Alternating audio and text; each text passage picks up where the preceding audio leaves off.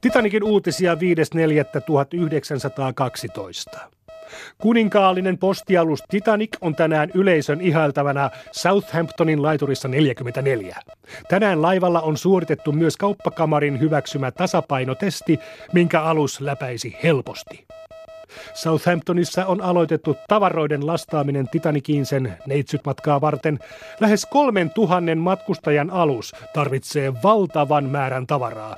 Tänään laivaan on lastattu esimerkiksi 4500 aamiaisteekuppia, 3000 lihaliemikulhoa, 8000 matalaa juomalasia, 300 lehtisellerikulhoa, tuhat sormien huuhtelukuppia ja 1500 champagnelasia.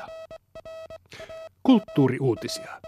Suomalainen nuori yksinlaulaja Lempi Jokela konsertoi kevään aikana Amerikassa. Jokela on lähdössä Yhdysvaltoihin lähiaikoina. Hän on onnistunut varaamaan lipun Shermoorista New Yorkiin. Laiva on neitsyt matkansa tekevä RMS Titanic. Jokelan mukaan hän halusi matkustaa nimenomaan Titanikilla, sillä uusi höyrylaiva on hänelle modernin uuden ajan symboli. Laivalla on nopeuden sijasta panostettu matkustajien viihtyvyyteen, mitä Jokela pitää myös tärkeänä. Kulttuuriuutisia myös suomalaisia siirtolaisia Titanikille kuljettavalta Polarikselta. Helmi Juurakko on perustanut laivalla näytelmäkerhon.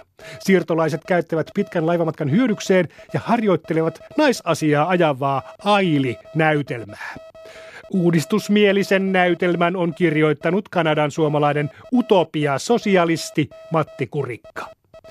Asiasta lisää nettisivuillamme yle.fi kautta Titanikilla.